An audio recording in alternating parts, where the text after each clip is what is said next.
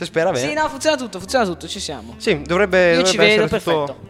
Ok, sì, sì, Perfetto. funziona tutto. Posto. ok, riniziamo. Salve a tutti, benvenuti. Salve a tutti e ben ritrovati Sì, al perché- Podcast Light, Eh, siamo qui. che è il podcast estivo di Italiano Medio TV. È la quarta volta che lo ripetiamo oggi, però Esatto. va bene lo stesso. E chi abbiamo qui come primo grande ospite di questa stagione estiva? Abbiamo ospite con noi qui Saverio Raimondo.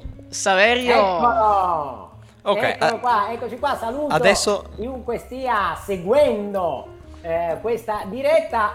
Informo che poc'anzi chiedevo a Riccardo e a Riccardo se, fossero- se fosse legale tutto questo perché non so se sommando le loro età si arriva a 18. Sì, beh, Beh, si arriva, spera, si arriva a Sommate 18. Sì. Ok, va bene, allora, allora sì, si può sì. fare. Sommando sì. Sommando sì, sì, sì, sì, sommando sì. Eh, Riccardo, ma è un episodio, si può dire, speciale? Sì, è un speciale perché è il episodio- primo ospite di questa, di questa stagione estiva, è un signor Beh, ospite. eh, dobbiamo Io anche devo fare... chiedervi un altro, un altro favore. Sì. Io sono appena rientrata a casa. Sì. Non ho pranzato. Vi dispiace se mangio durante la diretta? No, no, No, ma non è assolutamente... E Su, mi dispiace Twitch... se mangio una banana. Ma no, assolutamente Beh, no. no, no. Così dopo Ma non facciamo se anche preparata- della buccia di banana.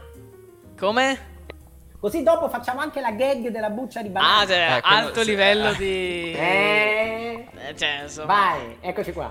No, su, ma... su Twitch questa cosa qui si chiama social eating ed è molto molto fatta Esatto, da- no, ma eh, quando eh, Saverio ci ha chiesto posso mangiare, è come quando il professore durante l'interrogazione dice eh, scusa, posso mangiare? Che, cos'è? Gli dici no? Eh, Eh, Durante l'interrogazione Beh. cos'è? Gli dici no? Beh, voi siete i conduttori, eh, quindi Giustamente. siete voi a fare le regole del gioco di Giusto, questo podcast. giusto. eh bene o male sì. E vi chiedo un attimo in regia se riuscite a cliccare due volte sopra la chat in modo da riaggiornarla perché non funziona benissimo, mi sa, e ha un po' di problemi, le solite robe sanno benissimo, possiamo pure continuare. Sì. Allora, noi abbiamo qui una lista di domande in Una carta. lista delle cose. Quindi abbiamo. Ah, Cioè, dovresti sentirti anche abbastanza fortunato. Abbiamo abbattuto degli alberi per poter. eh, per poter farti Beh, mi queste sentirei domande. fortunato se avessi una lista di risposte alle quali rispondere Certo. alle vostre liste di domande, però Vuoi partire tu? va bene, Ok. Riccardo. È, è tipo, è tipo la maturità. Sì, bene o male sì, maturità. S- siamo anche in periodo quindi non Per la mia credo. commissione d'esame, va bene. Riccardo, Allora, vuoi cominciare? La prima domanda che ho scritto qui è chi è Saverio Raimondo? Vorrei che ti, spie- ti illustrassi a chi magari non ti ha mai visto, non ti ha mai conosciuto. non ti ha mai- Illustrati. Mi illustro. Ma allora, Saverio Raimondo, intanto se uno è proprio interessato, credo ci sia anche un mio, mm, una mia voce Wikipedia, quindi lì magari sono anche più precisi. Cioè, di sei ufficialmente essere lui. famoso? Quando uno ha la No, voce Saverio Raimondo è un comico, un comico italiano, ehm, magari meglio definito stand-up comedian, perché faccio parte di questa, diciamo così, nuova generazione che guarda magari con maggior riferimento alla comicità anglosassone, soprattutto americana, ma anche inglese, rispe- piuttosto che una comicità più tradizionale all'italiana.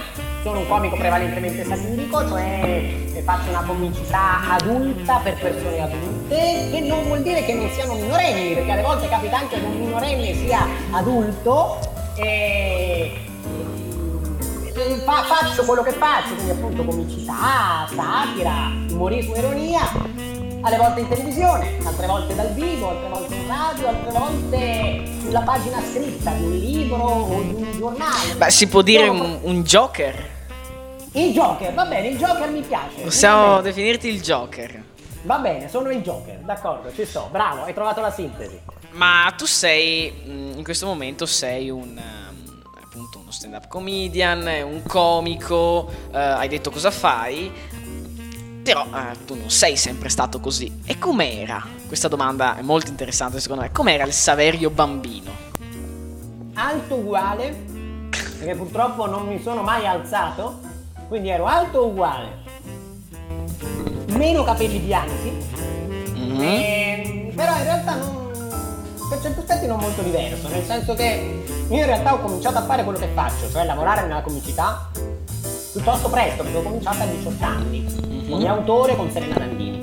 E ho cominciato a quell'età perché in realtà coltivavo la, la passione per la comicità da quando ero un, un preadolescente. Considera, bah, ma a 13 anni ho cominciato a provare a scrivere le prime cose e speravo potessero essere divertenti, che ovviamente leggevo ai miei amici, eccetera. Quindi eh, sono sempre stato in qualche modo un appassionato alla, di, comicità, un comedy nerd, diremmo oggi, un linguaggio più, più contemporaneo. Sì. E ho avuto anche la, la, la fortuna e forse a questo punto anche un po' di, di talento, eh, di trasformare quella che era stata da subito una mia grande passione in un lavoro molto presto, quindi ripeto a 18 anni ho iniziato e ho continuato e, e a 36 anni eccomi in diretta su Italiano Meglio di me. Cioè, per, eh, dirti dove onore, si può arrivare, per dirti dove si può arrivare. Cioè, cioè. E... Quasi le lacrime vengono agli occhi, no? Vuoi, posso fa, fare tu? No, fa farla tu, l'hai scritta tu, sì. non, non, non, sono ancora riuscito a leggerla, quindi okay, okay. devi la pure tu. Ecco, allora abbiamo capito che il Saverio bambino non era così differente dal Saverio attuale. No, un ragazzino solitario che passava del tempo chiuso a leggere o a scrivere. Noioso, insomma, un ragazzino noioso. E uh, ovviamente crescendo si matura anche insomma una certa... Una certa responsabilità, una certa conoscenza e uh, anche per il mondo, diciamo, sociale, politico, si può dire, no? Beh, diciamo che più che altro a 18 anni ti chiedono di andare, dai 18 anni ti chiedono di andare a votare, quindi in teoria sì. Ecco, io vorrei fare un appello perché, come ho detto prima Riccardo, il prossimo anno un membro di Italiano Medio TV potrà votare. Ecco, Davide. I, i nostri followers sanno chi Davide. è. Ecco. Ricordati. Ricor- ricordiamoci quell'epoca in cui l'Italia era ancora un paese libero e non sotto dittatura. Eh, cioè, cioè. È una persona un po'. Sì, d- d- diciamo dalle. come si può dire? Dalle. Dal fascio. Dai. No, insomma, io non direi. Non lo conosco, non lo conosco, non, non lo so. Ma magari dopo, perché forse ha detto che dopo comunque una, una, persona in più ci sta. Lui ha detto che è in sì, piscina. Sì, sì. Dopo, dopo semmai forse riusciamo anche riusciamo a... a fare il collegamento, tipo dal, dalla, dal Papete Beach. Dal Papete Beach, quindi... Ah, però. Comunque la domanda è la seguente. Come ti poni rispetto ai temi politico-sociali nei tuoi spettacoli? Nel senso, le tue battute si limitano a, uh, voler far ridere? Oppure c'è un, uh, un, messaggio più profondo che tu vuoi trasmettere eh, riguardo la politica o i temi sociali comunque? Cioè, la, non, so, non so se tu hai visto Boris. Sì. Hai presente l'attore comico che dice buscio de culo? Certo, ecco. Nando Martellone, sì sì. Eh, il tuo è un buscio de culo oppure è una cosa diciamo che c'è un messaggio sotto? Allora, mi verrebbe da dire nell'uno nell'altro. Oppure mi verrebbe da dire un cortocircuito, cioè un bucio de culo che vorrebbe, che significa anche qualcos'altro. In realtà, a me una delle definizioni la, la, L'Italia è uno dei paesi dove si fa meno satira ma dove si prova a definirla di più.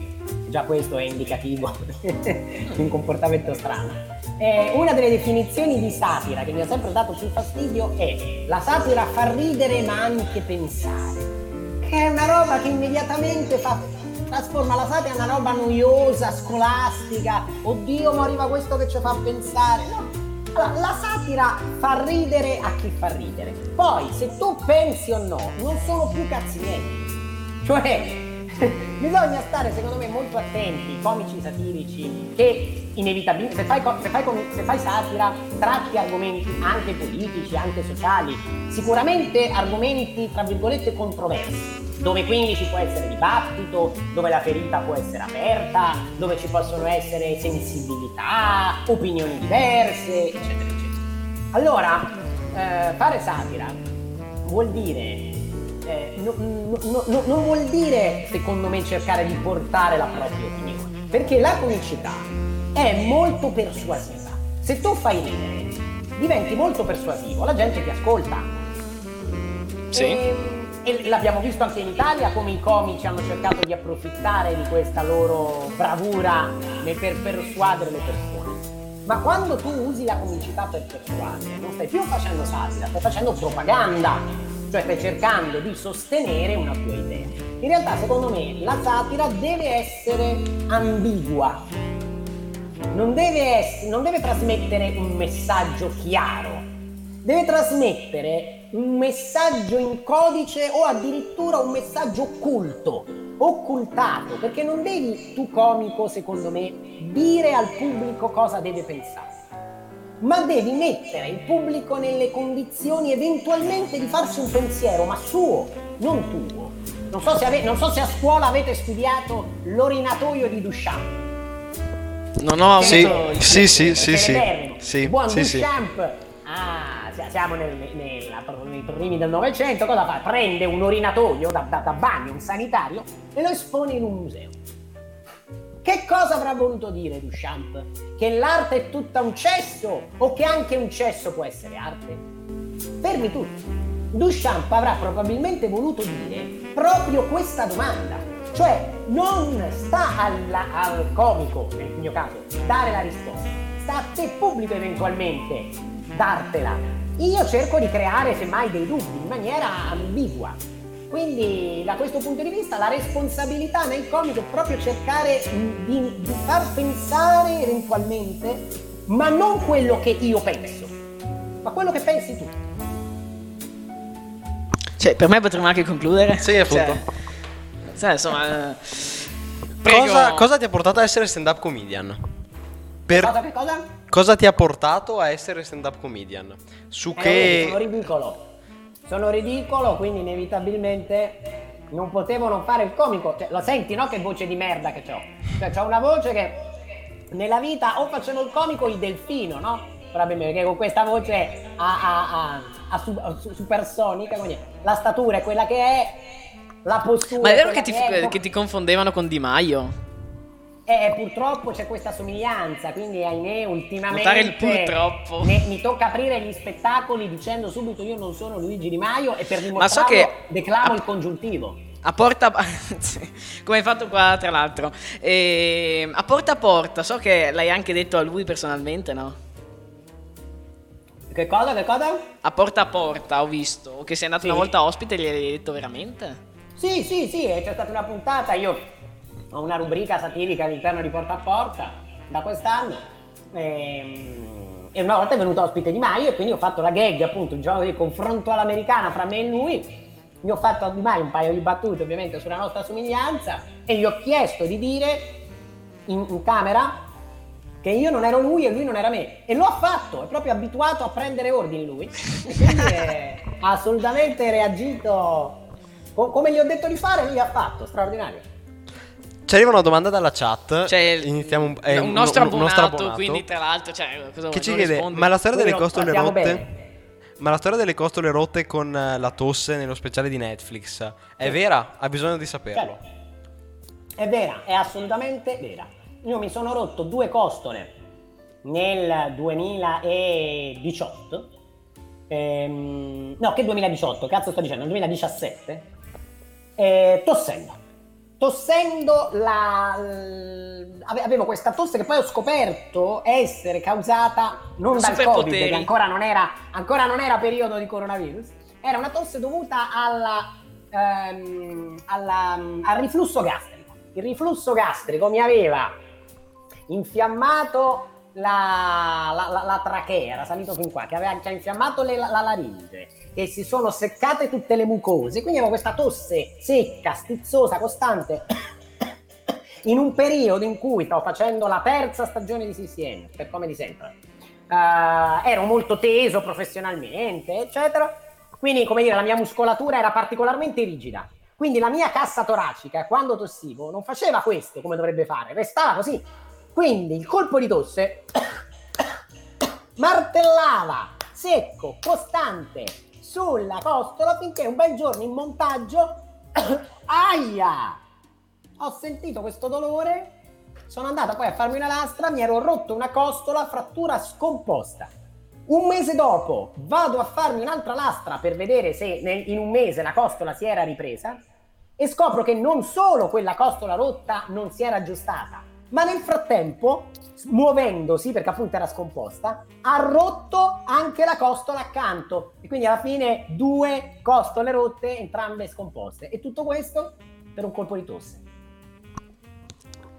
secondo me dobbiamo mettere Eh? delle- mettere- e poi, cioè, e poi ci lamentiamo del virus. E poi ci lamentiamo del virus. Dobbiamo Eh, mettere delle pause dopo le sue risposte perché ti lasciano sempre... Vediamo un attimino.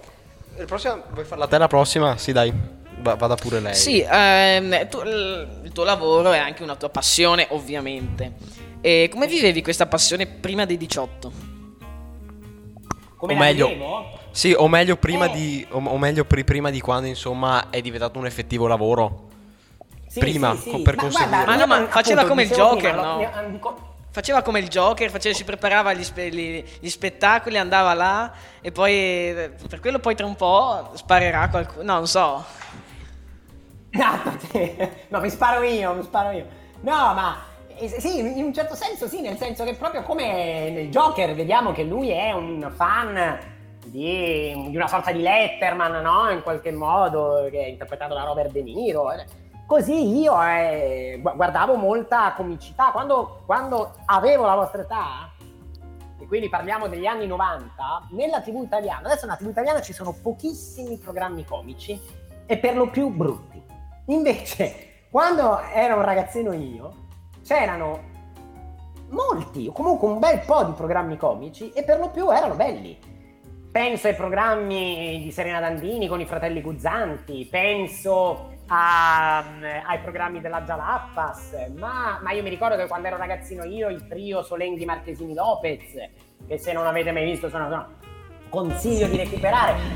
C'è- c'era tanta comicità. Io vabbè, sono cresciuto a film di Fantozzi, quindi ho sempre avuto anche un certo punto per, per Paolo Villaggio. Quindi eh, di, di comicità comunque ne ho sempre vista tanta, ne ho letta tanta e ancora oggi ne leggo tanta, ne vedo tanta, ne ascolto tanta. E probabilmente dentro di me c'è anche un po' una spugna in qualche modo che ha assorbito e quindi questo vedere tanta comicità è stata un po' la mia, la mia scuola perché poi non è che abbia fatto una scuola, un corso per fare quello che faccio. E probabilmente appunto proprio questo aver, essere stato così appassionato sin da, da- da ragazzino e aver, e aver visto tantissima comicità, aver quindi coltivato questa mia passione semplicemente da spettatore mi ha anche formato Beh, ma una domanda solo. Dato che tu hai adesso hai tirato comunque in ballo il fatto della, mm, di- che hai imparato, hai, hai- hai guardato molto, se- secondo me ci sono due grandi scuole di pensiero per la comicità. Adesso ti chiedo a quale ti affidi tu. A più al filone di Colorado o Striscia la notizia? No, ti prego, preferirei nessuna delle due. per carità, eh, con tutto il rispetto, però non sono nessuna delle due sono dei miei riferimenti comici. Stessa notizia esiste da quando ero un ragazzino.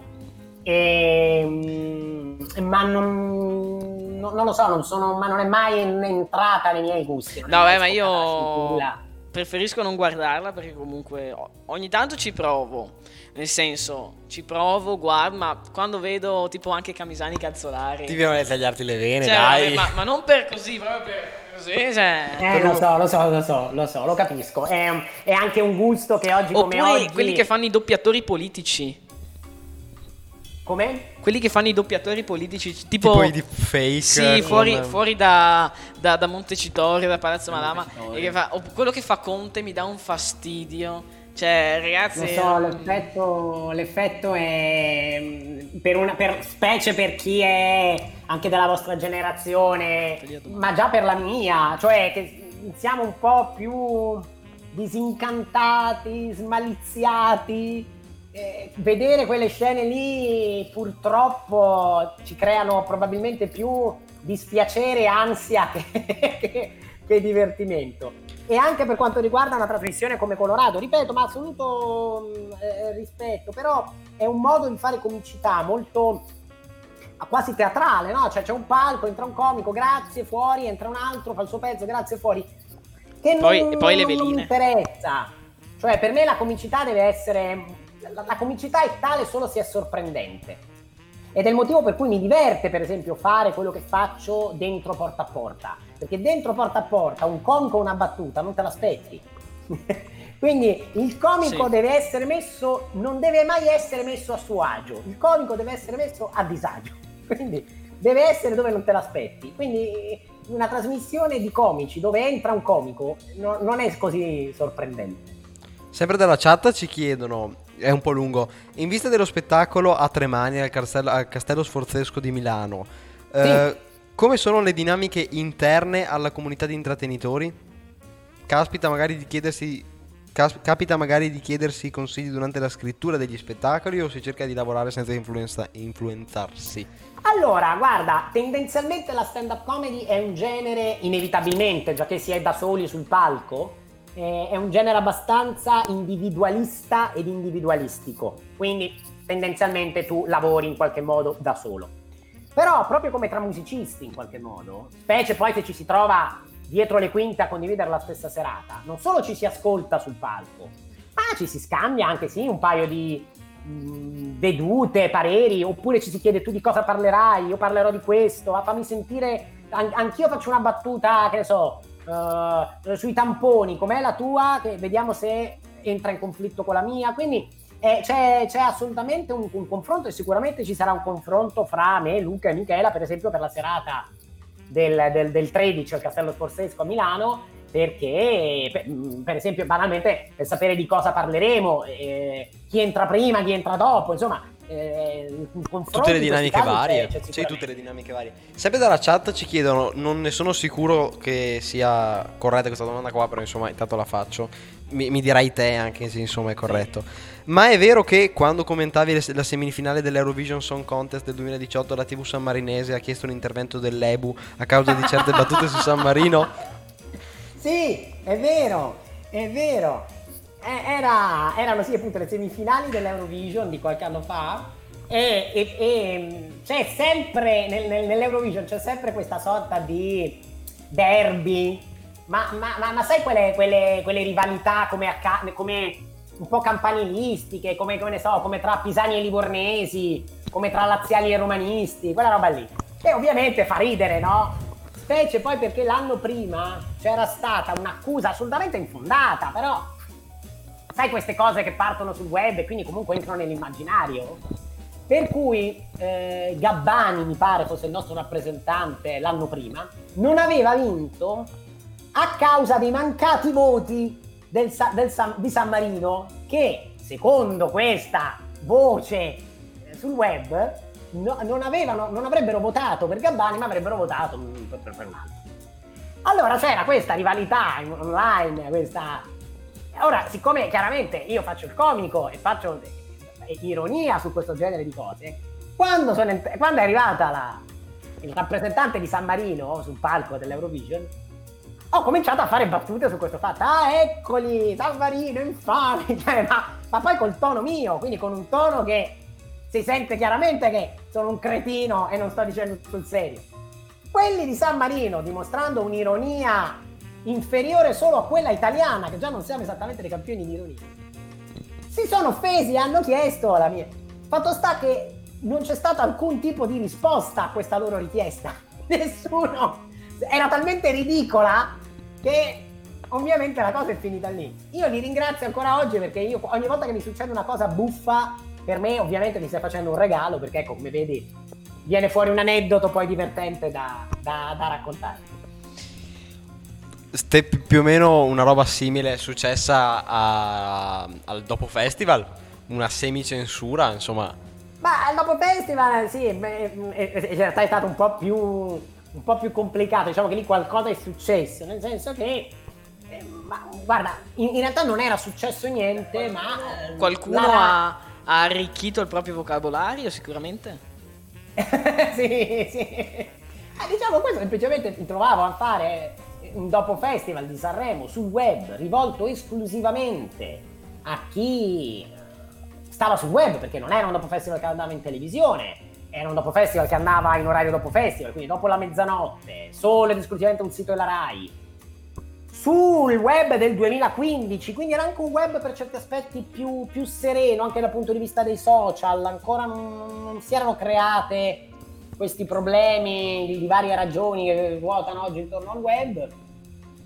E quindi facevo delle battute ironiche anche con dei riferimenti a quello che è il mondo internet, che noi sappiamo essere composto a, oggi per il 50%, ma all'epoca anche il 70% da pornografia.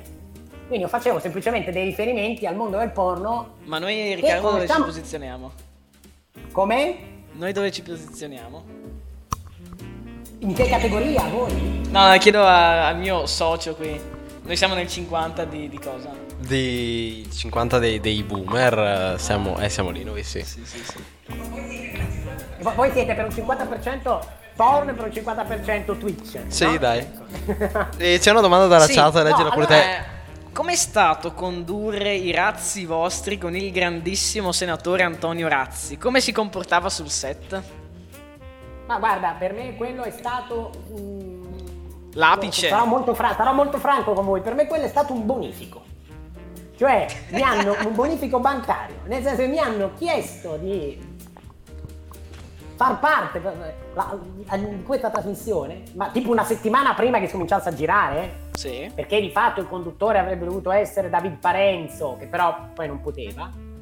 Quindi fui una, in qualche modo una sostituzione. Io non, devo essere trattato sincero, non ero particolarmente interessato né entusiasta dell'operazione.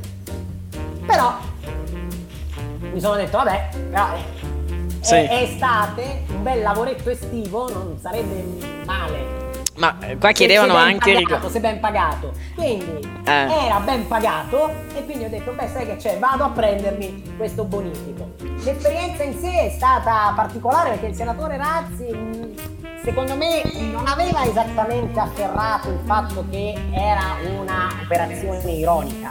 Cioè lui era convinto che quel programma poteva essere per lui un'operazione in qualche modo di riposizionamento quindi cercava Ma lui era ancora, era ancora in Senato oppure era già stato, diciamo... Lui era, era stato senatore, non lo era più, non lo era più. Ah. Era, era ormai, come dire, innocuo, innocuo, non avrebbe più do- potuto fare danni. E quindi da questo punto di vista... Ma no, ma proprio lui, lui come si comportava, come è stato, come... Come? Come, com'è che si comportava lui, come sta? Cioè, è, è così come lo si vede in televisione o... Sì, sì, è assolutamente così, però al tempo stesso, siccome ha capito che il suo personaggio, diciamo così, comicamente parlando, funziona, provava anche a farlo. Ma se Razzi prova a fare Razzi, non funziona più. Razzi funziona solo quando involontariamente e inconsapevolmente fa Razzi. Se prova a farlo a comando, Ah, sì, sì, sì. terribile. Quindi bisognava cercare ogni volta di pre- mh, farlo cadere in un tranello, in un trabocchetto. Era faticoso, complicato, perché, ripeto, lui cercava di fare razzi, e ma invece non doveva fare razzi, solo così Sì. riusciva a fare razzi. Insomma, discorso complicato, ma sento che ci siamo capiti. Sì, sì, sì. Certo. E una domanda, eh, se dovessi spiegare la stand-up comedy a delle persone che non l'hanno mai vista, mai sentito parlare, un extraterrestre, come, come la descriveresti? Come la... Come, come allora, la stand-up comedy è uno spettacolo comico, c'è sempre un comico da solo sul palco, non esistono gruppi di, di stand-up comedy, non è una comicità che si fa in gruppo, si fa in due, c'è un comico da solo che ti parla. E di solito è un comico che ti parla di se stesso in qualche modo, cioè la stand-up comedy è cercare di far ridere di- con se stessi di se stessi, quindi ehm, si, si fa un lavoro comico su di sé, io quando salgo sul palco non indosso maschere, non interpreto personaggi, sono io, in una, vers- una versione esagerata di me da un punto di vista comico, ma sono io. E quindi la stand-up comedy è in qualche modo una sorta di confessionale comico. Ok. E vuoi andare tu? Sì. Vai tu, vai tu. Qua, dato che hai tirato fuori il... Cioè, abbiamo parlato del... Del discorso cos'è la stand-up comedian. Cos'è? Comedy, Cos'è? stand-up, comedy, non Scusi- comedian. scusi, Lo stand-up comedian Fogo. è... Senti, E quali altri comici segui? Passiamo già direttamente all'ultima dal punto di vista comico, sono abbastanza onnivoro. Cioè, la comicità, come ho detto, mi piace. Oh, mi, mi piace anche va- stili comici fra loro diversi. Ho notato, insomma, tendenzialmente a me piace soprattutto comicità che arriva dagli Stati Uniti o dall'Inghilterra, ma, ma non solo. Quindi, ovviamente, seguo molta stand-up comedy, mi piace molto la sketchcom, eh, mi piace molto il, molto il mondo dei late night americani, quindi Stephen Colbert, ehm, John Oliver, eh, Trevor Noah, insomma per, per citarne solo, solo alcuni, Jimmy Kimmel. Mi piace molto la scrittura umoristica, mi piace moltissimo Woody Allen, mi piacciono molto i Monty Python, in Italia appunto mi piacciono molto i fratelli Guzzanti, Paolo Villaggio era, era, era e resta un gigante. Um, ripeto, di comicità sono piuttosto onnivoro. Sono piuttosto onnivoro. Dato che adesso ci sono anche molti. Ehm, molti di questi artisti che provengono dal web, eh, ne sì. sai ritrovare qualcuno che secondo te merita comunque comunque ti piace? Ma, guarda, ci sono molti stand-up comedian che eh, hanno una fetta di pubblico che si sono creati in qualche modo, eh, soprattutto online. Penso a Michela Giraud, penso a Luca Ravenna, eh, due stand-up comedian con cui appunto farò questa serata il 13 luglio a, a Milano al Castello Sforzesco. Loro hanno investito molto nel mettere anche il loro materiale stand-up online. E ma anche lo stesso Edoardo Ferrario che fece una web serie web serie ormai anni fa, esami, ne parlavamo prima, presi parte a uno dei suoi episodi, insomma. Eh, diciamo questo, secondo me il web può essere un ottimo veicolo di espressione, ma eh, o, o me, un ottimo mezzo per farsi anche conoscere, un'ottima vetrina. Non ho individuato ad oggi un comico, ma, ma questo a mio gusto, eh, attenzione, un comico che nasce certo. sul web, che faccia esclusivamente solo cose sul web, che sia effettivamente una novità anche da un punto di vista comico, anche perché in realtà il web tende a essere molto più conformista di quanto ci piacerebbe raccontare. Quindi spesso e volentieri sul web vedi cose che che sì, vabbè, cioè nel senso molto semplici, molto basiche, molto elementari, anche come umorismo, che insomma non c'era bisogno della libertà della rete per poterle fare. Crozza? Libertà, libertà, perché qua su Twitch non è che abbiamo così tanta libertà con i temi, eh. Eh, infatti, la, la libertà è sempre relativa. No... Due, giorni fa, due giorni fa c'è stato un problema di Twitch, cioè la sezione dei video dove tu vedi tutte le dirette passate, e vediamo, una settimana fa, tipo 11 di sera, vediamo, lui va nel nostro canale, va a vedere lì i video e vede nessun contenuto disponibile. Questo qui è il, messaggio, è il messaggio che viene fuori quando ti bannano il canale.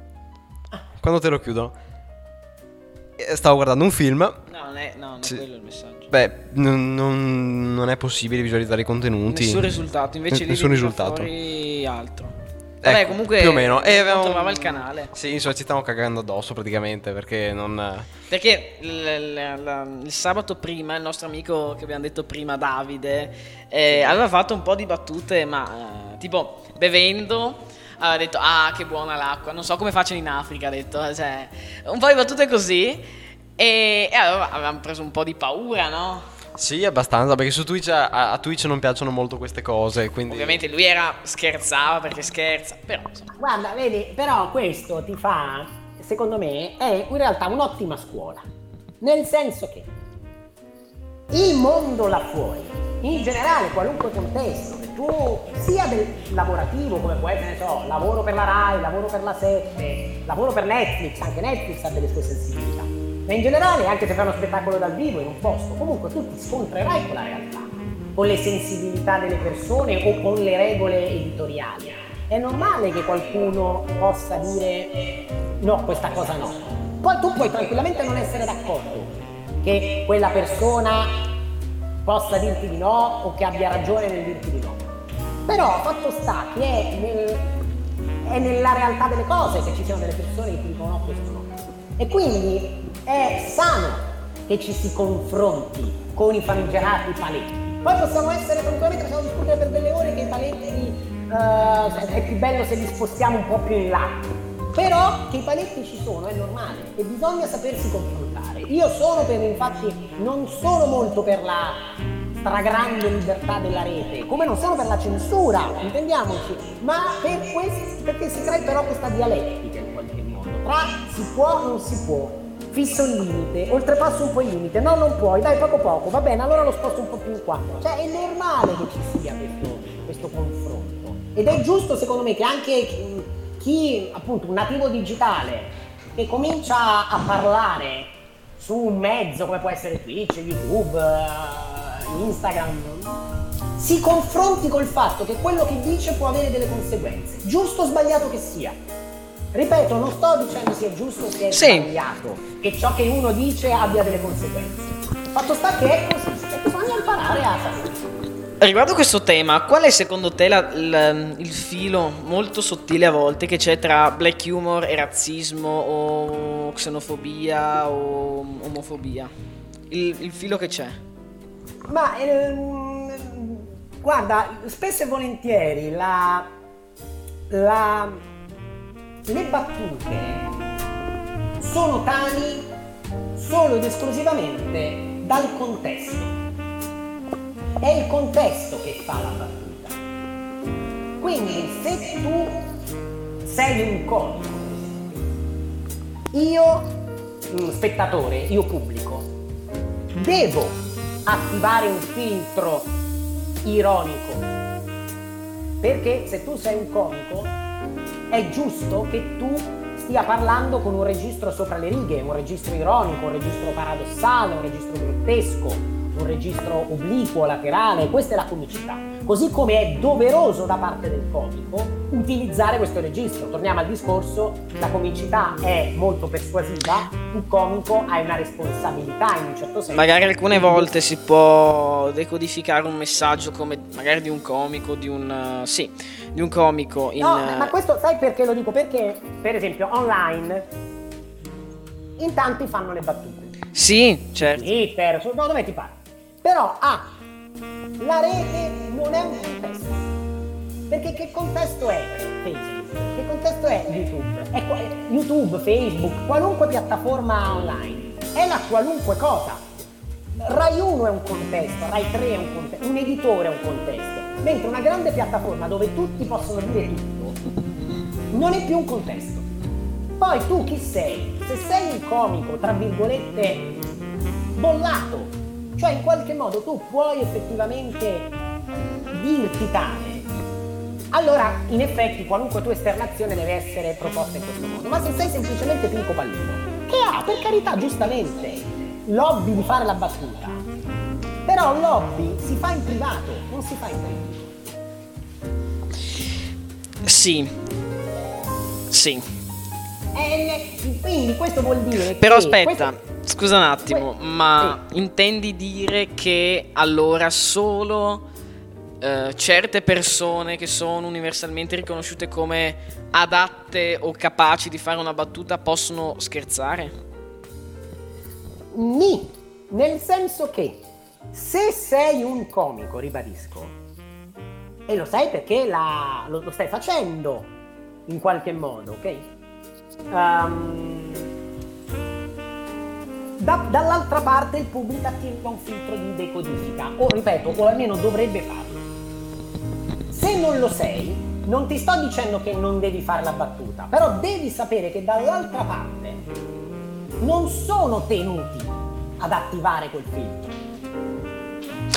Quindi non è sì. detto che tu abbia una lettura che, che ciò che tu dici, di, ironicamente parlando, umoristicamente parlando, sia letto in maniera ironica e umoristica. Ribadisco, possiamo dire, ma ciò è, è sbagliato, dovremmo, sem- dovremmo essere in grado di saper riconoscere l'ironia. Sono d'accordo con te, ma siccome in realtà non siamo in grado di riconoscere l'ironia, bisogna purtroppo prendere atto che non è, che non è così scontato. E quindi secondo me bisogna essere... Uh, bisogna farsi il problema. Farsi il problema però non vuol dire subirlo. Farsi il problema vuol dire trovare la soluzione. Sì, sono d'accordo con te quando... Sì, con questa cosa sono d'accordo con te. Perché vedo che tanti usano fare battute del genere uh, e poi dire, eh no, è black humor è black sì, humor quindi poi vedi la battuta cosiddetta appunto la battuta provocatoria spesso e volentieri viene fatta per spirito di provocazione cioè quello che tu vuoi fare con quella battuta è uh, suscitare una reazione possibilmente violenta e polemica ma la mia domanda è perché? vuoi sapere perché io faccio le battute per esempio? Perché mi pagano per farlo. cioè, è una discreta, è una discreta differenza. Cioè, perché tu che stai scrivendo questa battuta la stai scrivendo? Cosa vuol dire? Se, quello che, se tu la stai scrivendo semplicemente perché ti va di menare le mani, che è lo stesso motivo per cui c'è gente che attacca briga al, al, al semaforo o al bar, e allora il tuo obiettivo non è far divertire le persone, ma il tuo obiettivo è creare una polemica, menare le mani. Attenzione perché dietro certe battute provocatorie non si nasconde un comico, ma semplicemente un provocatore. La differenza fra il black humor e la, ba- e la, mm, e la battuta razzista è che il black humor fa ridere, la battuta razzista no. Mm-hmm. Eh, eh, Davide ci dice in chat: Vorrei tanto fare le mie battute. Eh, Davide, Davide. Vorrei tanto. Ma dopo ci bannano anche perché non moderiamo la chat. Le mie battute ha scritto. Davide, ma eh, io, io, ti auguro di, di, di, di fare. Riece, oh, riece, riece. Ah, eh, ovviamente, co- come ogni. Sai, i, i comici, per esempio, testano le loro battute sul pubblico anche e soprattutto dal vivo si consiglia. Da- Davide usa questo canale per testare le sue battute. Esatto, esatto. Secondo me. No, beh, e, e, poi l'altra cosa importante, che è una cosa necessaria nella stand-up comedy, ma che secondo me è abbastanza importante in generale, è che il comico in primis deve prendersela con se stesso e poi con gli altri. Cioè, se tu deridi te stesso, allora puoi deridere chiunque. Se invece ti metti a deridere chiunque, ma tu sei un intoccabile, non, non, non ti prendi in giro, non sei più credibile come comico. Una, una, cosa che mi è venuta adesso è che prima stavamo parlando di censura, mh, mm, colleghiamo questo discorso. Non so se è presente cosa sia la legge Pillon, la proposta di legge Pillon. Non ti non so, se, eh, non, so, non, so, non so se sai cosa sia la proposta di legge Pillon della Lega creata in questi giorni. Quella, della quella cens- del, fi- del fi- il filtro, quello sui contenuti pornografici. Sì, quello là. Quello là. Ma, figu- cioè, vabbè, ma quelle sono le, le derubrico a cazzate. Guarda, la che... pornografia è, è, è stata il motore di internet e lo è ancora oggi. Cioè, alla fine, se noi abbiamo lo sviluppo della rete, è perché poteva portare la, la, pornografia ad avere una fruizione molto più semplice, è stata il motore. Non, che, che, guarda, qualunque tentativo di censurare la pornografia non, non, ha mai, non, ha mai, funzionato, oltre che perfettamente inutile. Quindi credo che sia Parlando... pura, pura, pura cazzata. Parlando di, po- di, pornografia, no, dai, continuiamo. Sì, volentieri. Com'è lavorare in Rai? Come? Parlando di pornografia, com'è lavorare in Rai? Molto divertente, perché la RAI è... Non so se voi avete mai letto un libro di Franz Kafka o ve ne hanno mai parlato a scuola.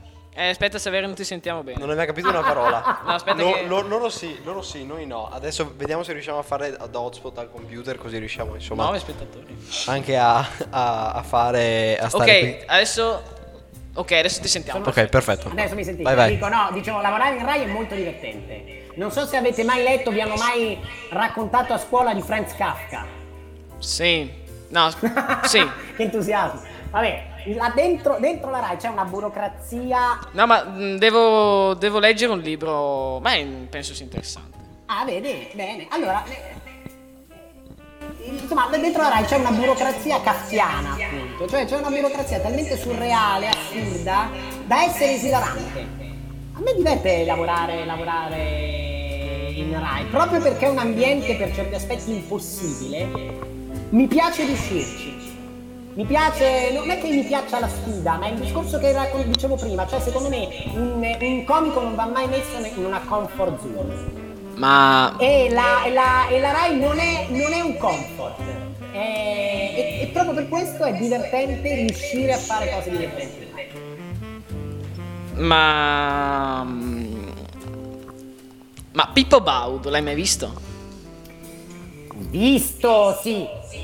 Conosciuto, stretto la mano, piacere, no. Comunque esiste, esiste veramente, sì. Cioè, è incredibile questa Eh, cosa. questa è una cosa importante. Questa cosa è... E è un'altra domanda, sempre anche quelle Sì. mie solite lunghe. Anche in questo momento contagioso, hai portato un contenuto sul tuo canale YouTube che hai proprio detto che era un po' una ragnatela, un, un luogo che non, che non spolveravi da diverso Che era tempo, un po' ovvero una... una ragna- un, ehm, un posto pieno di ragnatele, un posto insomma che non, Sì, che non spolveravi da tanto. Sì, sì, era Sì. assolutamente in stato di abbandono. sì.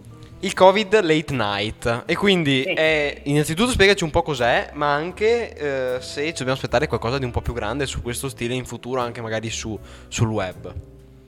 Allora, eh, durante la fase 1, quindi durante il lockdown, grazie al mio amico Max, Max Caliendo, che è tecnicamente in grado di fare una diretta, cosa che io non sono in grado, voi per esempio sì, io non sarei in grado di fare quello che state facendo voi, ma semplicemente perché non ho mai imparato come si fa.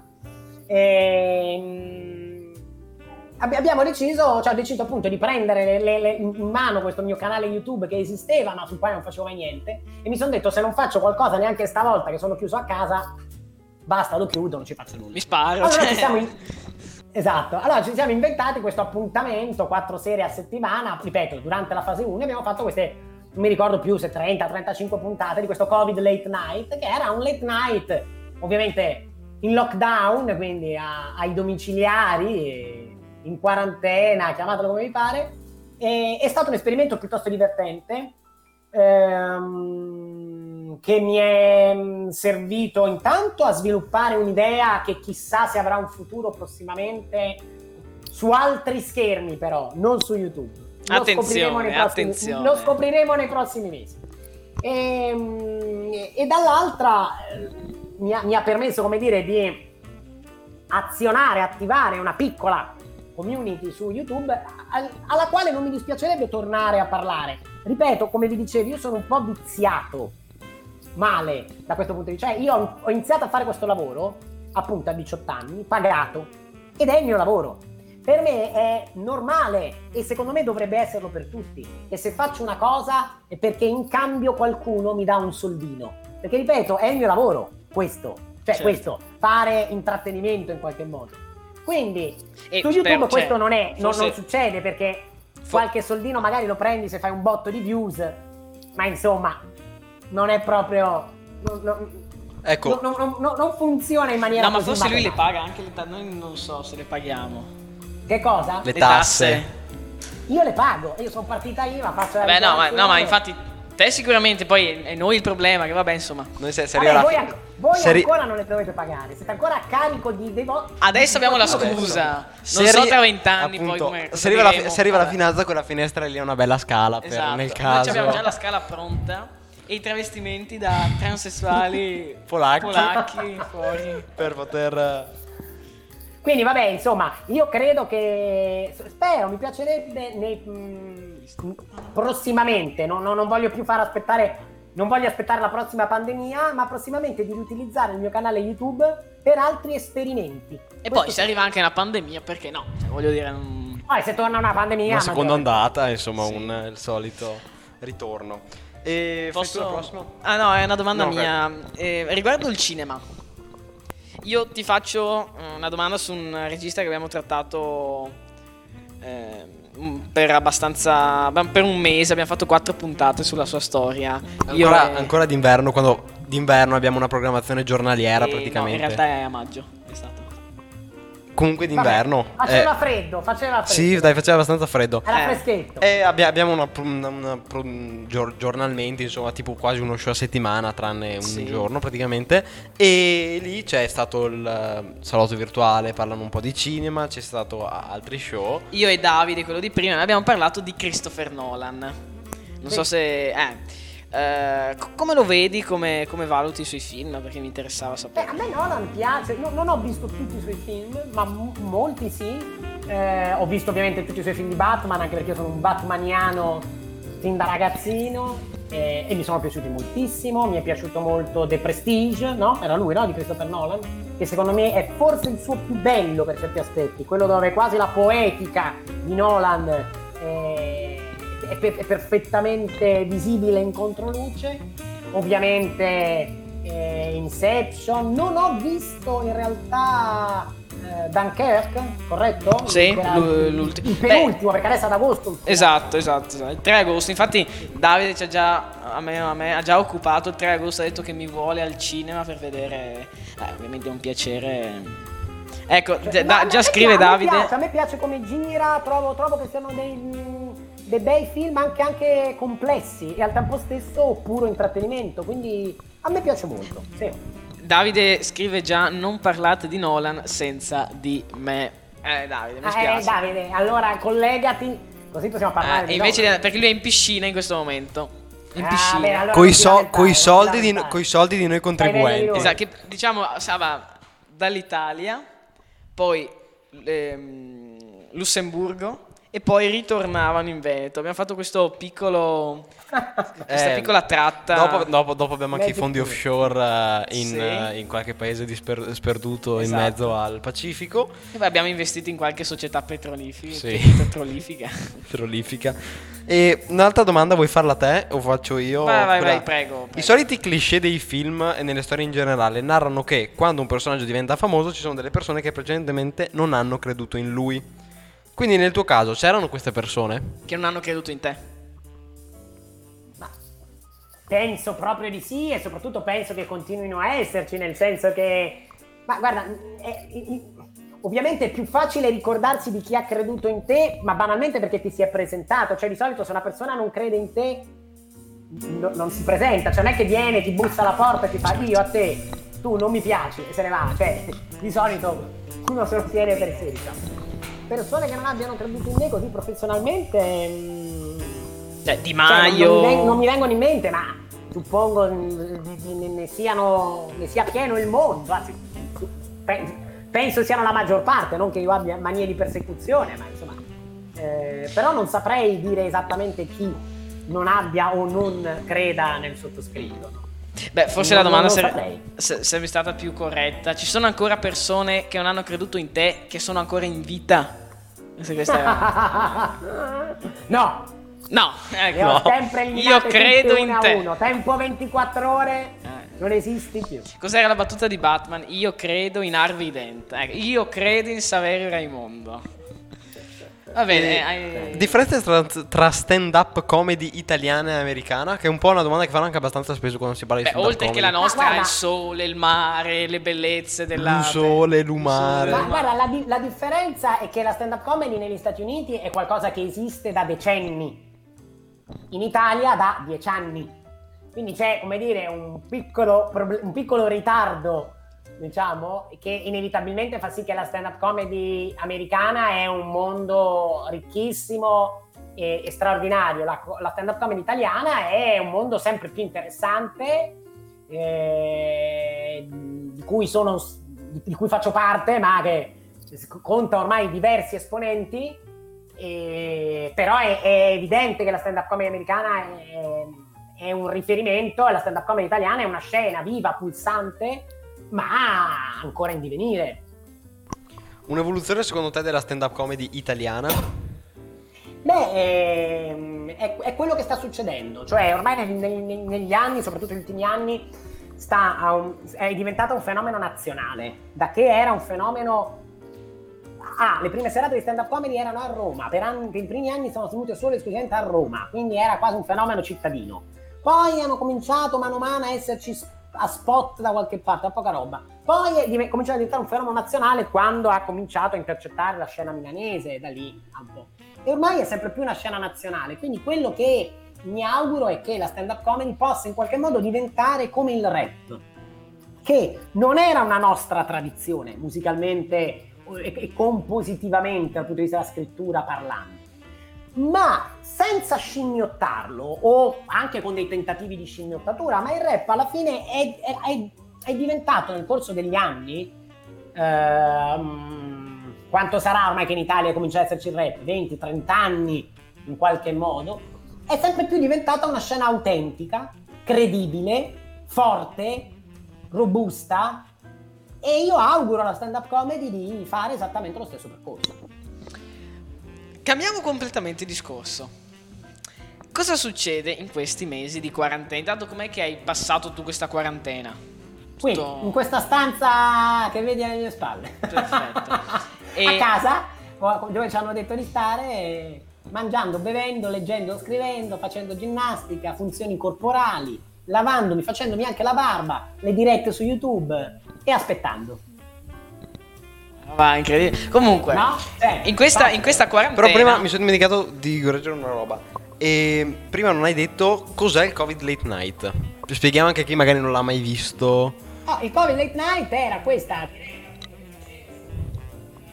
diretta appunto che facevo su YouTube eh, durante il periodo del lockdown, la cosiddetta fase 1. Andavamo in diretta quattro giorni a settimana, dal lunedì al giovedì, eh, grazie al mio amico Max appunto che si occupava della diretta eh, ciascuno ovviamente a casa sua e ci collegavamo con degli ospiti a casa loro, da J-Ax a Filippo Daverio, da Caterina Luzzanti a um, Frankie High Energy, mm, tanti altri e così cazzeggiavamo uh, in maniera più o meno brillante, Magalli anche è stato nostro ospite e ripeto è stato un modo per sperimentare un modo di fare anche late night, quindi l'intrattenimento di fine giornata, la risata sì. prima di andare a dormire, diverso, interessante e che quindi appunto spero sia un esperimento che possa avere anche un seguito in futuro. Una delle ultime domande riguardo il, gli spettacoli, perché eh, in prima persona noi eh, abbiamo anche fatto degli spettacoli, insomma... Eh... Cringe. No, beh, insomma, eh? fa parte del... No, non l'avete fatto perché diciamo che erano? siamo arrivati a spettacoli di teatro P- perché... PS PS come si dice? La, la, PS la PS Commedie, eh, com- sì, un po' di sì, tutto. Un po' di, un po' di qua, un po' di là, un po'. E uh, abbiamo sperimentato con il nostro gruppo in prima persona cosa vuol dire eh, non la notte prima degli esami, ma l'ora o le due ore prima dello spettacolo. E quella, quella cosa, no? Che, quella cosa che ti. Vabbè, insomma. La cacarella. La cacarella. E come vivi tu uh, il, il pre-spettacolo, il pre-show? Ma anche semplicemente qui su Italiano Media TV, no? Guarda, C'è quella, quella parte quella, prima. Eh. Quella sensazione intestinale che descrivevate, sappiate che non passa neanche quando diventa il tuo lavoro, neanche quando Ormai è qualche anno che lo fai. Molto... Mi, mi rassicura sì, questa cosa, dai. Certo. Sì, sì, è una cosa che resta e, e, deve restare perché secondo me è importante essere preoccupati. Poi quando. Salire, perché vuol dire che sei in qualche modo responsabile e responsabilizzato di quello che stai facendo, che ci tieni, che quindi ce la metterai tutta, sia a fare bene sia a controllare gli sfinteri, come dire. E... e c'è quella, diciamo, sensazione di quando vai sul palco, cioè quando tu proprio per la prima volta il pubblico ti vede, cammini sul palco e noi, io ad esempio mi ricordo le luci, no? Sai i faretti che montavano? Sì, quelli... Quelle robe che ti uh, ustionavano la faccia, e due facce venivi fuori, due facce. Sì, sostanzialmente sì. E, e c'era proprio quella cosa, quel, non so, quel, è un'emozione che si prova eh, quando entri in scena, no? Quando per la prima volta stai sul palco e, eh, ed è tutto nero sotto di te e prima vedi il pubblico. Cioè, ad esempio, noi guardavamo il pubblico, eh, arriva, qu- quanta gente c'è, quanta gente non c'è, vabbè, insomma. E, e, ed è proprio una sensazione strana, no? Tu sei lì, c'hai il pubblico, forse tu lo vedi il pubblico. Giusto? Sì, sì, dipende, ma tendenzialmente sì. Lo, e invece vediamo, noi comunque vedevi gli occhi di quelli in prima fila e poi niente, tutto, no, tutto nero, buio, tutto sì. nero. Ed è insomma una, una, sensazione abbastanza strana. Col tempo, eh, non dico sparisca, perché è anche brutto eh, farla sparire, no? Esatto. Eh, ma riesci a controllarla maggiormente oppure sì, sì, nel senso che intanto cominci a familiarizzarci, cioè comincia a essere una sensazione che conosci, e nel bene e, e nel diciamo male, quindi mh, mm, diventa alla fine parte delle, delle, delle emozioni che, che, provi, che è, giusto, che è giusto continuare a provare e che è giusto anche saper controllare, cioè, eh, quindi eh, io sono notoriamente una persona un po' ansiosa, sempre un po' tra virgolette preoccupata, e, e io penso che anzi quest'ansia non sia da, da cancellare, ma diventa in qualche modo una sorta di motore, ti fa stare attento, ti fa essere mh, mm, più ricettivo. Però col tempo impari sì a, a, conoscerla, se non a controllarla, a conoscerla. E quindi, e conoscendoci, e conoscendosi, sì. si convive. Sì, sì. Ehm... Non so, hai mai fatto qualche spettacolo anche con altre persone? Quindi non, magari non di stand up, ma di... Sì, beh, com- comunque prima di, di, mm, di, di, farlo anche come lavoro, cioè quando mm, andavo al liceo, insomma, avevo la vostra età, con i miei amici ci affittavamo magari un teatro a fine anno scolastico e mettevamo in scena degli sketch che scrivevo, quindi teatro amatoriale, poi mi è capitato anche con qualche collega di fare sempre delle serate di sketch o, o spettacoli a tre, no no è, è successo, poi prevalentemente no, alla fine sono tendenzialmente abituato alla stand up comedy più che al, che al teatro vero e proprio, del resto non penso di potermi considerare un attore, o almeno all'atto pratico non l'ho mai veramente fatto, se non molto poco. Quindi comunque sono abituato tendenzialmente a essere solo sia dietro le quinte che sul palco. E uh, cambiando argomento, come ho detto prima, durante la quarantena abbiamo amplificato molti atteggiamenti soliti degli italiani, no?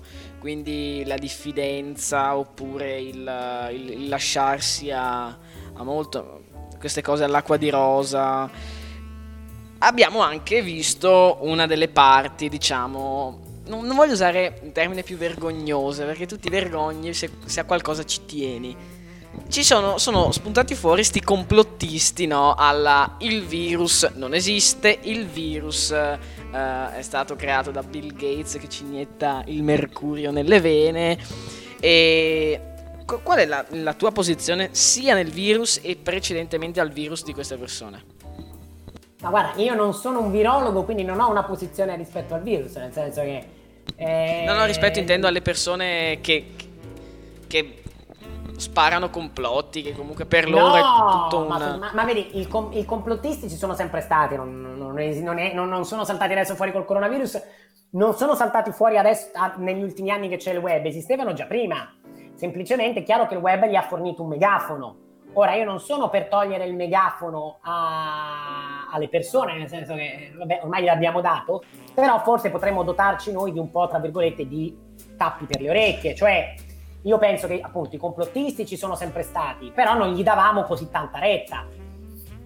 Sono un po' per ridimensionare, tra virgolette, il fenomeno. Appunto, già sono amplificati di loro, non li, appli- non li amplificherei ulteriormente. Quindi secondo eh, quindi secondo te bisognerebbe mettere delle restrizioni alla piattaforma Rousseau?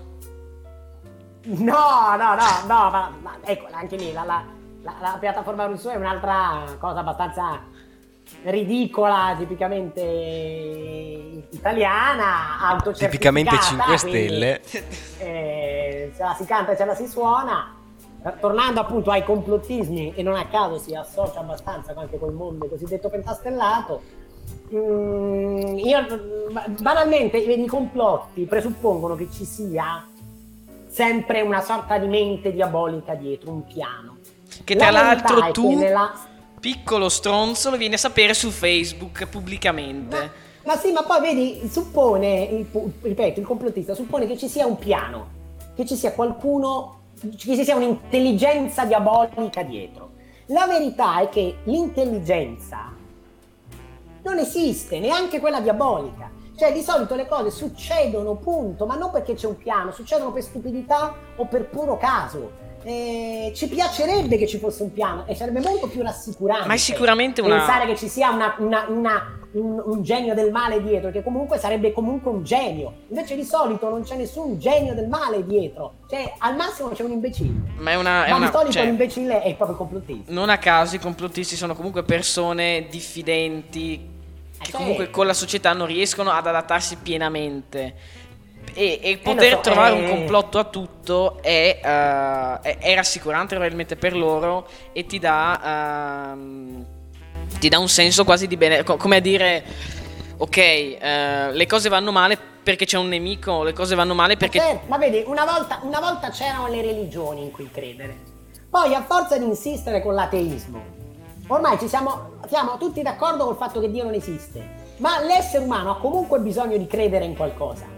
E quindi alla fine crede ad altre stronzate. Infatti, ma anche i, i complottismi, o anche i, i premiati, no? Che, che, che, che diciamo, dicono pienamente io sono ateo, ma Dio non esiste. E sono i primi ovviamente a credere in qualcosa per, e, e, dicono no, sono ateo, ma non capiscono che il credere in qualcosa non è solamente credere in Dio, ma è credere in, in cioè affidarsi a qualcosa, no? No infatti è la, è, la, è la fede, cioè l'atteggiamento fideistico in qualche modo e non supportato dai fatti o se supportato è supportato da fatti come dire circostanziati cioè sì.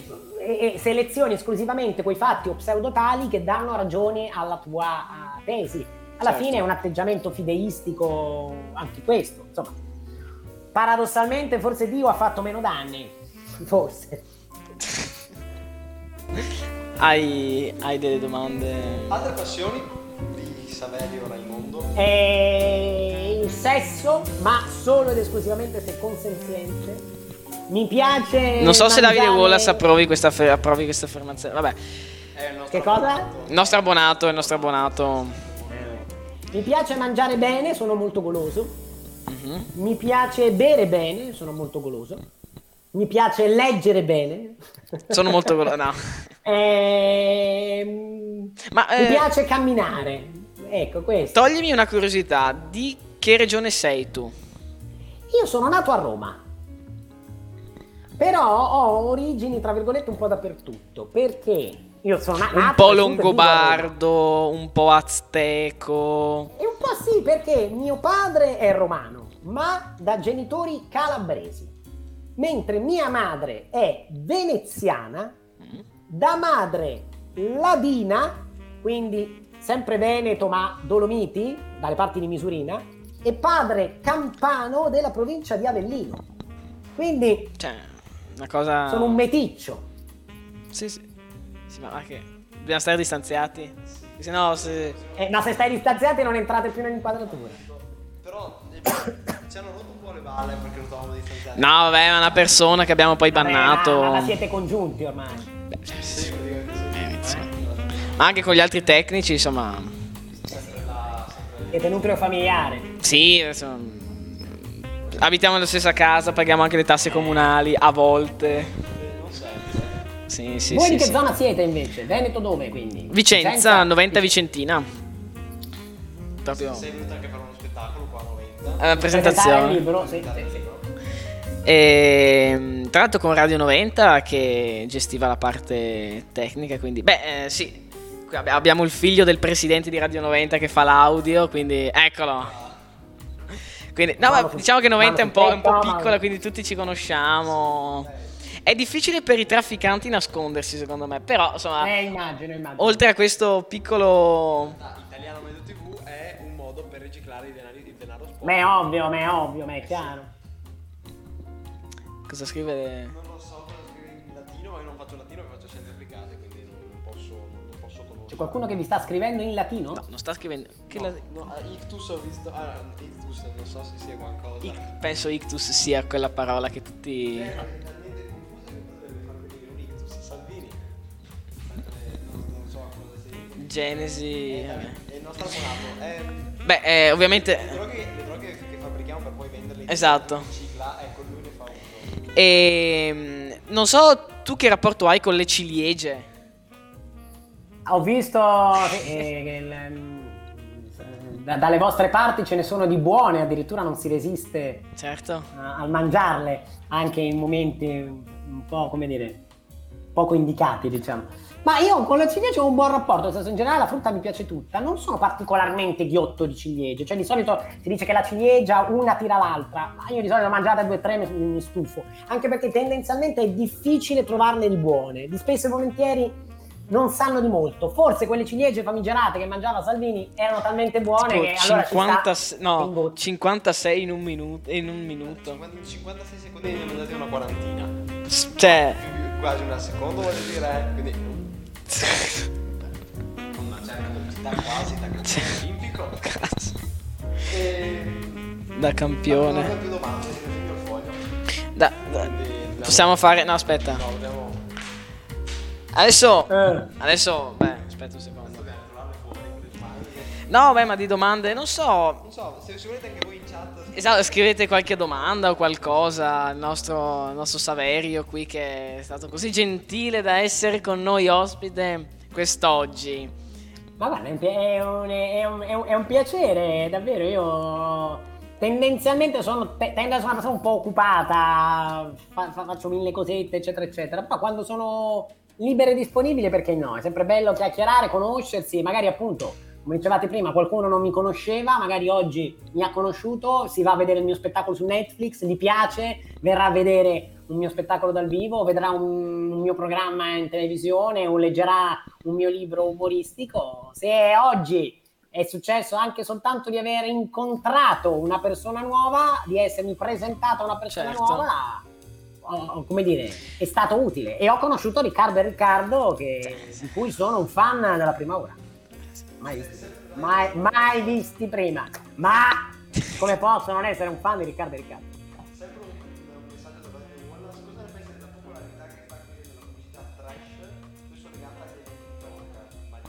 Non ho capito, la popolarità che sta acquisendo chi? La comicità trash. Mario Giordano. Eh, ma, ma guarda, ce l'ha sempre avuta la comicità trash, una certa popolarità eh, sono anni, tra l'altro, ormai che mi ricordo quando appunto avevo la vostra età, cominciava la trasmissione in televisione Stracult, che esiste ancora oggi, che rivalutava in qualche modo tutti i film, tra virgolette, di serie C o Z della commedia italiana. Eh, e, tra virgolette è normale che il trash abbia una sua popolarità e un suo successo. È un problema, secondo me, sempre quando non esistono però alternative cioè, se tutto è trash, e, tendenzialmente sì. si tende ormai a, a, a, a, livellarsi sul trash. Cioè, ad esempio, anche per i programmi televisivi, eh, adesso veramente fatico a trovare un programma televisivo, uh, un, talk, un talk politico, ce ne sono a migliaia, però uno serio è difficile trovarne. Uno che... È completamente serio non di parte. Mm, sì, di... sì, sì, cioè, ad esempio, il trash più trash penso che il fondo proprio sia Mario Giordano. Mario Giordano è proprio quello che non sì, dovrebbe diciamo essere. Che quello di Mario Giordano forse anche, vedi, però anche lì probabilmente noi sbagliamo a vederlo con gli occhi con cui guarderemo un talk show. Cioè, è sbagliato sì. guardare Mario Giordano nello stesso modo in cui guardiamo 8 e mezzo. Probabilmente sarebbe giusto guardare Mario Giordano come guarderesti un matto sull'autobus. Cioè, come guarderesti il matto sull'autobus? Ma con quello sguardo un po' sì. divertito e impaurito al tempo stesso. Cioè, non vorresti mai che ti si avvicinasse, ma finché sta lì al posto suo e sbraita, te fai una risata, poi scendi alla tua fermata e chi si è visto sì, si è visto. E sì. non dovremmo prenderlo sul serio. Anche perché, sinceramente, se lo prendiamo sul serio, siamo più matti noi di lui. Sì. Internet poi anche è sì. Eh, è chiaro perché eh, essendo un amplificatore amplifica qualunque cosa. Quindi se già cioè la tv devi, devi, avere cioè c'è chi decide per te per farti andare in onda. Eh, sul, sul, web app, ti apri un canale inizi a intervistare Saverio Raimondo eh. sì certo certo certo assolutamente. Dall'altra ripeto secondo me è importante eh, che anche sul web ci sia un editore perché è importante secondo me che Riccardo e Riccardo si confrontino con qualcuno prima di intervistare, con qualcuno che gli dica sì o no. Ripeto, indipendentemente dal fatto che abbia ragione o no, perché è importante, secondo, nel, nella vita i limiti ci sono, esistono. Ed è importante secondo me imparare a confrontarsi con quei limiti perché è importante poi imparare a superarli Finché non avrai un limite da superare, non imparerai mai a superare i limiti. E il discorso è paradossale, ma va sicuro che, sì. che, che, che è utile. Secondo te su internet chi è che dovrebbe essere l'editore? Ma banalmente, è da una vita si dice, Zuckerberg dovrebbe essere editore di quello che fa. O YouTube dovrebbe prendersi la responsabilità di... E secondo me è giusto. Perché? Cioè, io per fare, prima di fare una, una battuta in Rai, io sono responsabile di quello che dico, però anche, ci sono delle persone che sono responsabili del mandarmi in onda e con le quali io mi confronto. E secondo me quel confronto è giusto, indipendentemente dal fatto se poi quella persona mi dirà delle cose giuste o sbagliate. Il fatto Perché, però è che nel mondo è sempre stato così. il fatto è Bisogna forse imparare a superare i limiti. Vedi, a saltare siamo tutti buoni, ma fare il salto in alto no. Quindi bisogna dare le asticelle, perché solo con l'ostacolo tu potrai dire di essere un atleta, perché sei in grado di fare il salto. Ma finché si tratta di saltare sul posto, e quello sono buoni tutti a farlo. Per crescere si ha bisogno di ostacoli. forse si, vedo- si vedono i social o comunque sì, Facebook, eh, YouTube come forse le cose si si vedono da un punto di vista sbagliato, nel senso la televisione ehm, deve avere degli editori perché è una cosa privata, è una cosa comunque anche quando pubblica delle, c'è una gerarchia, c'è, c'è chi deve andare in onda, ci sono i nuovi. eh, sì, Esatto, ma infatti, ma infatti il punto è anche questo, cioè finché, ah, come dicevo prima, perché non, no- no- non faccio mai niente su YouTube? Perché o faccio molto poco? Perché nessuno mi paga per fare quelle cose, mentre per me è un lavoro. Allora, se una persona usa questo- questa cosa come un così, un hobby, un dopolavoro è un conto. Ma se una persona vuole trasformarlo come un lavoro, è importante confrontarsi. Nel mondo del lavoro c'è sempre un capo. il punto è che Qualcuno che ti dà so- lo stipendio, tra virgolette. forse È, è giusto imparare a confrontarci, sì. Forse nel web, ad esempio, se una persona, esempio, facciamo l'esempio di Davide, eh, qui c'è già una gerarchia, nel senso, mo- tra mille virgolette. Eh, Soprattutto con la chat che è una dittatura. esatto. E, il punto è che Davide sa che non può dire certe cose. Eh, anche, cioè, ad esempio, le bestemmie sono consentite su Twitch, ma noi, come diciamo politica del canale, non è che ci piace così tanto. Quindi c'è già una piccola restrizione. Forse si vedono i social come se fossero la televisione. Quando tu dici che bisognerebbe avere un editore anche nei social, io dico bisognerebbe avere delle regole, quindi ovviamente no pornografia, ci, cioè, ci sono delle regole perché comunque è un'azienda privata, però si vuole più simulare la società. Nella società non sempre hai un capo, quindi magari come dicevi te, non avendo un capo porti anche a sbagliare di più. Eh, forse però bisogna considerarli un po' più come la società, come la- il libero pensiero delle persone. Poi che questo possa Ok, essere brutto... No, no, va benissimo. Però allora di- comincia a diventare appunto. Quindi io entro sui social come se stessi al bar. Ma allora non entro sui social come se stessi a teatro. Cioè, quindi Appunto. diventa così un luogo dove di, di- di- di confronto, ma non di espressione. Cioè, quanti di noi considerano il bar un mezzo d'espressione? Eppure ci andiamo e parliamo con le persone. È un. È un, è un- eh, lo so. Perché È noi abbiamo l'alcol che ci protegge.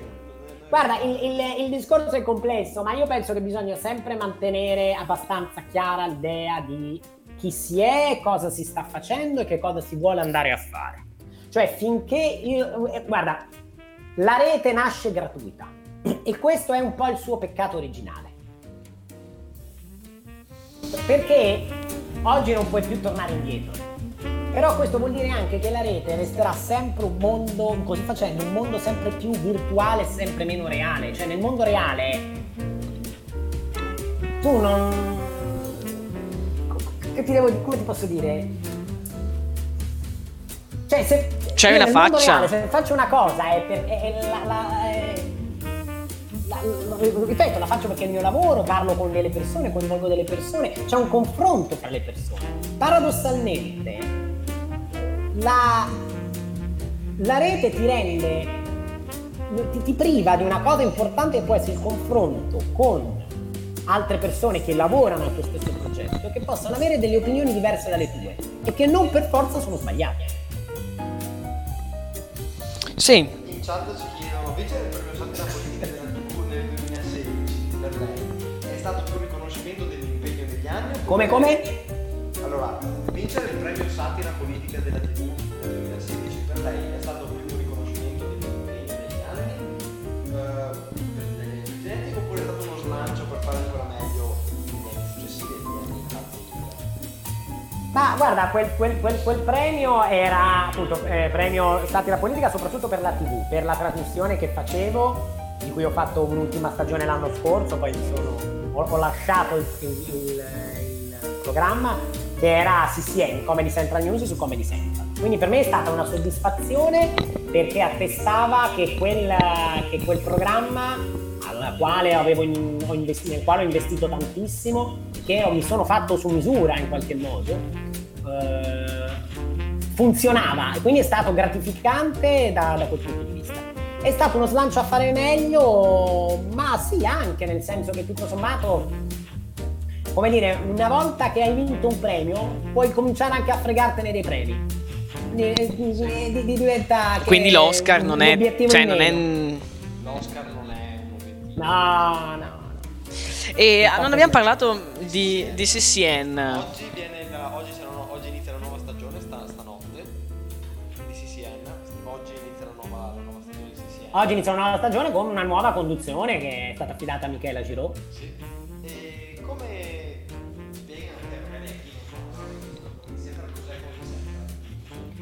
Come La Come Central è un canale che sta su Sky dedicato alla comicità e che cinque anni fa, uh, chiede, nel 2015, mi chiede di realizzare una sorta di um, late night satirico, anche se poi non andava in onda in seconda serata, perché andava in onda in realtà in prima, durava solo dieci minuti, ero semplicemente io alla scrivania che tenevo un editoriale satirico su un argomento di attualità, un, tema, un grande tema contemporaneo, con molte grafiche e molti contributi dentro.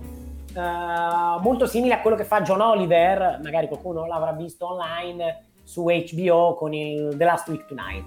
Facemmo due stagioni così, appunto della durata di 10 minuti a puntata, 10 minuti un quarto d'ora, che andavano molto bene, quindi poi mi fu chiesto di sviluppare il programma e trasformarlo in un vero e proprio late night con ospiti e altre cose. E quindi feci una terza, quarta e quinta stagione del programma, sempre cambiando qualcosa, sempre sperimentando poi, dopo l'anno scorso, mi sono reso conto che in quel programma avevo fatto tutto quello che potevo fare, ma soprattutto che dentro Comedy Central avevo ormai fatto tutto, cioè più di così dentro Comedy Central non potevo fare, non proprio arrivato, sai quando, non so se avete visto Alice nel Paese delle Meraviglie, la versione Disney, lei mangia il fungo, cresce e gli escono braccia e gambe dalla casa, la testa, la casa diventa il suo vestito.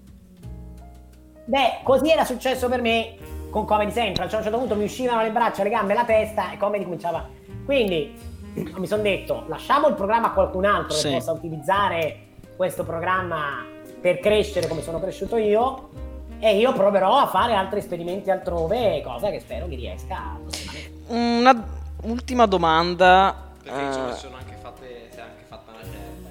Sì, no, no, più che altro per lui poi.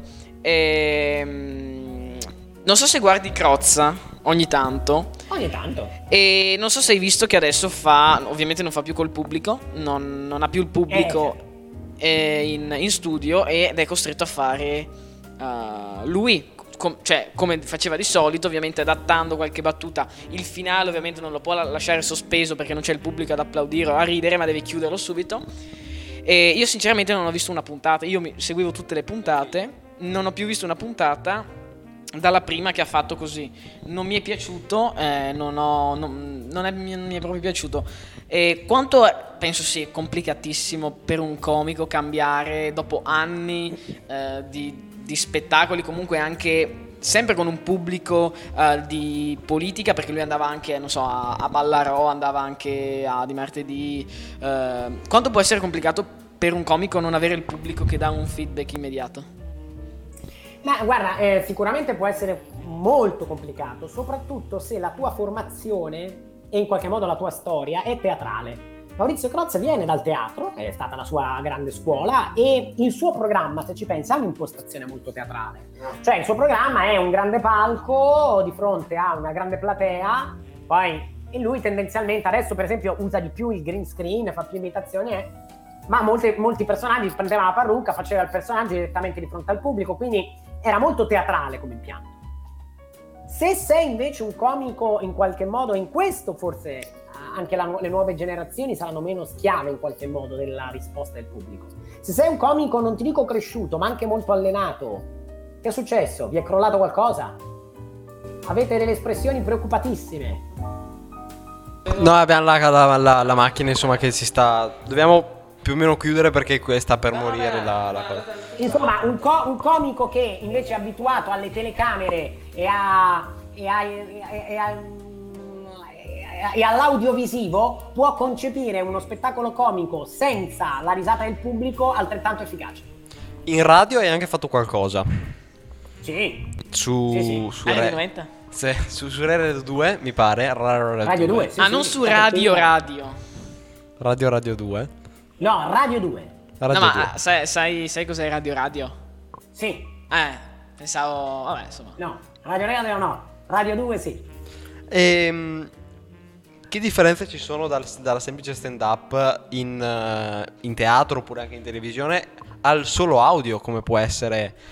Uh, Beh, è chiaro, è chiaro, che tu puoi contare appunto in quel caso moltissimo solo sul testo e sulla tua voce, non hai le espressioni facciali, è molto importante secondo me avere un, un, un testo molto efficace, eh, il saper portare bene la, la, battuta ed eventualmente degli ottimi partner con i quali dialogare e quindi anche un po' sporcare la tua esibizione. Nel mio caso sono molto fortunato, Caterpillar, che è il programma dove ormai mi esibisco radiofonicamente parlando da due anni, ha due ottimi conduttori, che sono Massimo Cirri e Sara Zambotti, e con loro è un piacere fare radio perché sono due ottime voci radiofoniche che sanno ascoltare, quindi sanno anche poi parlare e intervenire. Chiedono dalla chat come ultima domanda, direi cosa ne pensi della questione di Montanelli, penso. Montanini o Montanelli? Penso Montanelli.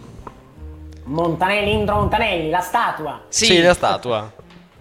Ma guarda, eh, in realtà eh, allora, io ho scritto un pezzo sul foglio la settimana scorsa, magari ve lo potete andare a ripescare online eh, per dire che era ridicolo sia chi chiedeva di buttare giù la statua sia chi chiedeva di tenerla. Nel senso che alla fine Indro Montanelli meritava una statua? No, non credo.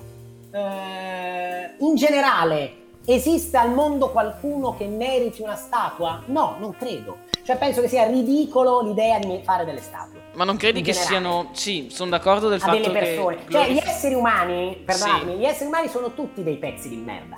Chi più, chi meno. Quindi non penso che nessuno si meriti una statua. Ah, ci hanno scritto dalla chat che era Montanini è uno stand-up comedian.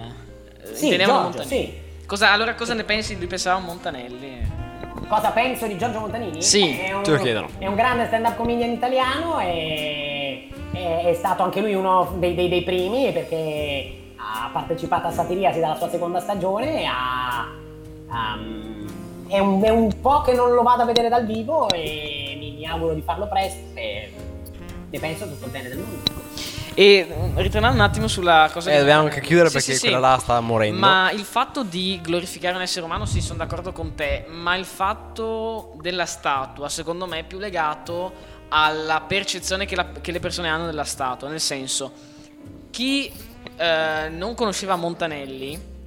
Sì eh, non conosceva neanche magari alcune sue battaglie. Lui è stato, da quello che ho sentito, perché non, non ero in vita eh, eh, quando, quando, comunque ha, sì. ha, fatto quello che faceva, e che ha, uh, si è battuto anche per uh, alcuni diritti, per la stampa, e quindi si è voluto prendere quell'aspetto della sua vita e raffigurarlo uh, per quello che è stato. Non credi che la statua avesse il compito di far ricordare magari anche ad altre persone che non sono state, che, che non hanno conosciuto Montanelli?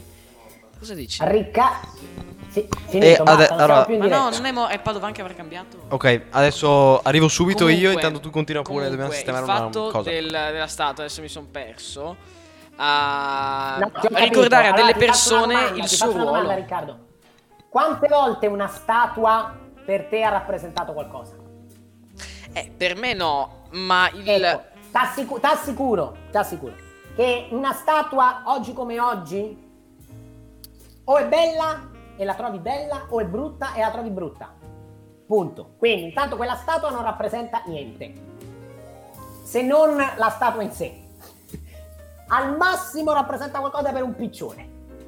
Poi Montanelli di suo è una figura molto, mh, mm, molto contraddittoria, ha fatto sicuramente cose giuste, ne ha fatte molte altre sbagliatissime. Credo che il prestigio di cui abbia goduto era eccessivo.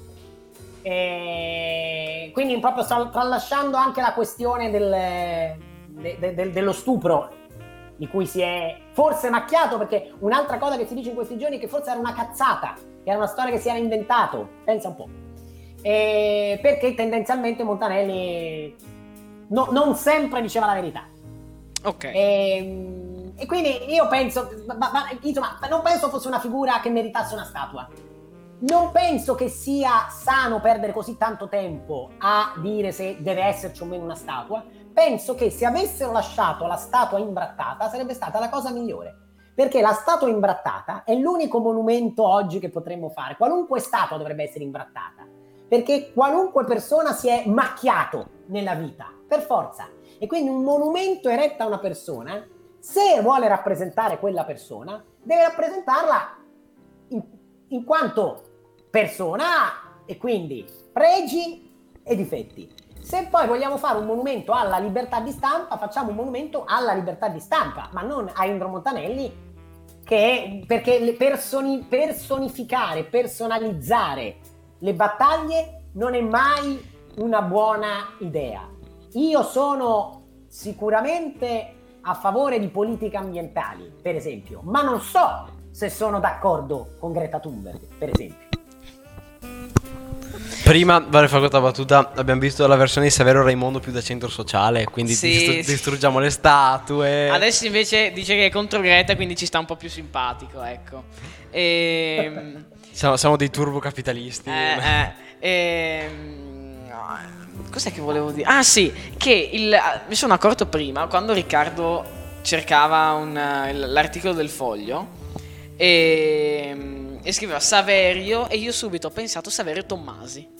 Non so perché Saverio Tommasi. Perché siete una, un- giustamente una generazione cresciuta molto con il web e sul web, e quindi Saverio Tommasi ha mm, esclusivamente, Cioè, que- diciamo ma no- non credi sia un dramma che Saverio Tommasi abbia più posto nella nostra mente che Saverio Raimondo? Sì, Cioè, è una però cosa. questo è un problema vostro, non è un problema mio, è un problema vostro, siete voi che Cioè- dovete dargli una dieta migliore. Appunto, insomma, è, vabbè, insomma, una cosa sconvolgente. E con questa cosa sconvolgente io direi anche di chiudere. Sì, perché anche la, quella- la macchina, insomma, Basta, la, sì, la sì, videocamera sta un po'. Sì, sta un no, po' morendo. Ti liberiamo, ti liberiamo. Ti liberiamo, poi- quindi noi vi ringraziamo tantissimo per essere stati qui con noi. Certo, adesso mettiamo In- un po' di musica e. Sì, e facciamo basta. un po' di pausa oppure andiamo, chiudiamo Ma no, facciamo pausa, poi magari parliamo. Poi diciamo, salutiamo, qualche insomma, e, e facciamo il, il dopo, il dopo festival, Dopo no? il nostro dopo festival. festival. E a quest'ora faremo concorrenza solo alla. E- Riccardo Riccardo, grazie allora. grazie a mille, presto, mille. grazie vivo mille a te e niente. Grazie. Grazie. Grazie. Grazie. Ci a salutiamo un attimo in privato, poi ti lasciamo andare. Perfetto, allora pausa adesso eh, per la regia anche e noi ci ritroviamo tra pochissimo, come sempre, su Italiano Medio TV. Pausa. Pausa, pausa, tra pausa. A tra poco. Grazie a voi. Grazie a voi. Spero di non essere stato troppo noioso.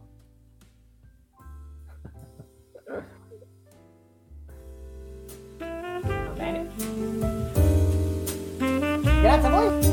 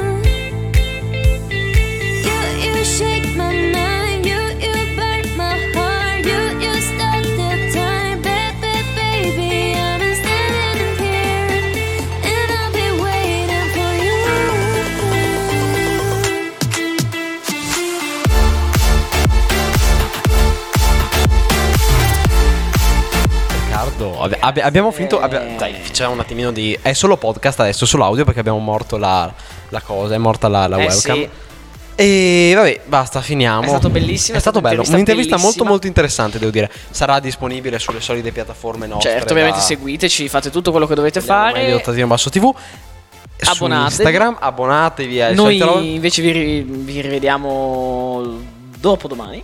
Dopodomani, venerdì con l'intervista a nessuno, sabato con l'intervista Come no, nessuno? No, abbiamo fo- forse non si sa ancora venerdì, spoiler, non si sa ancora. Esatto. Sabato intervista a nessuno, lunedì intervista a Vic Leib. Vic Leib. Parliamo di Montanelli, parliamo di Esattamente. Rita Levi Moltalcini, parliamo di boh, non lo so, Giusto, giusto. mi a caso. Perfetto, grazie mille. Grazie mille per essere stati qui con noi. Noi ci vediamo. Noi ci vediamo venerdì, Venerdì e poi chi lo sa. Grazie, mille e buonanotte. Ciao ciao.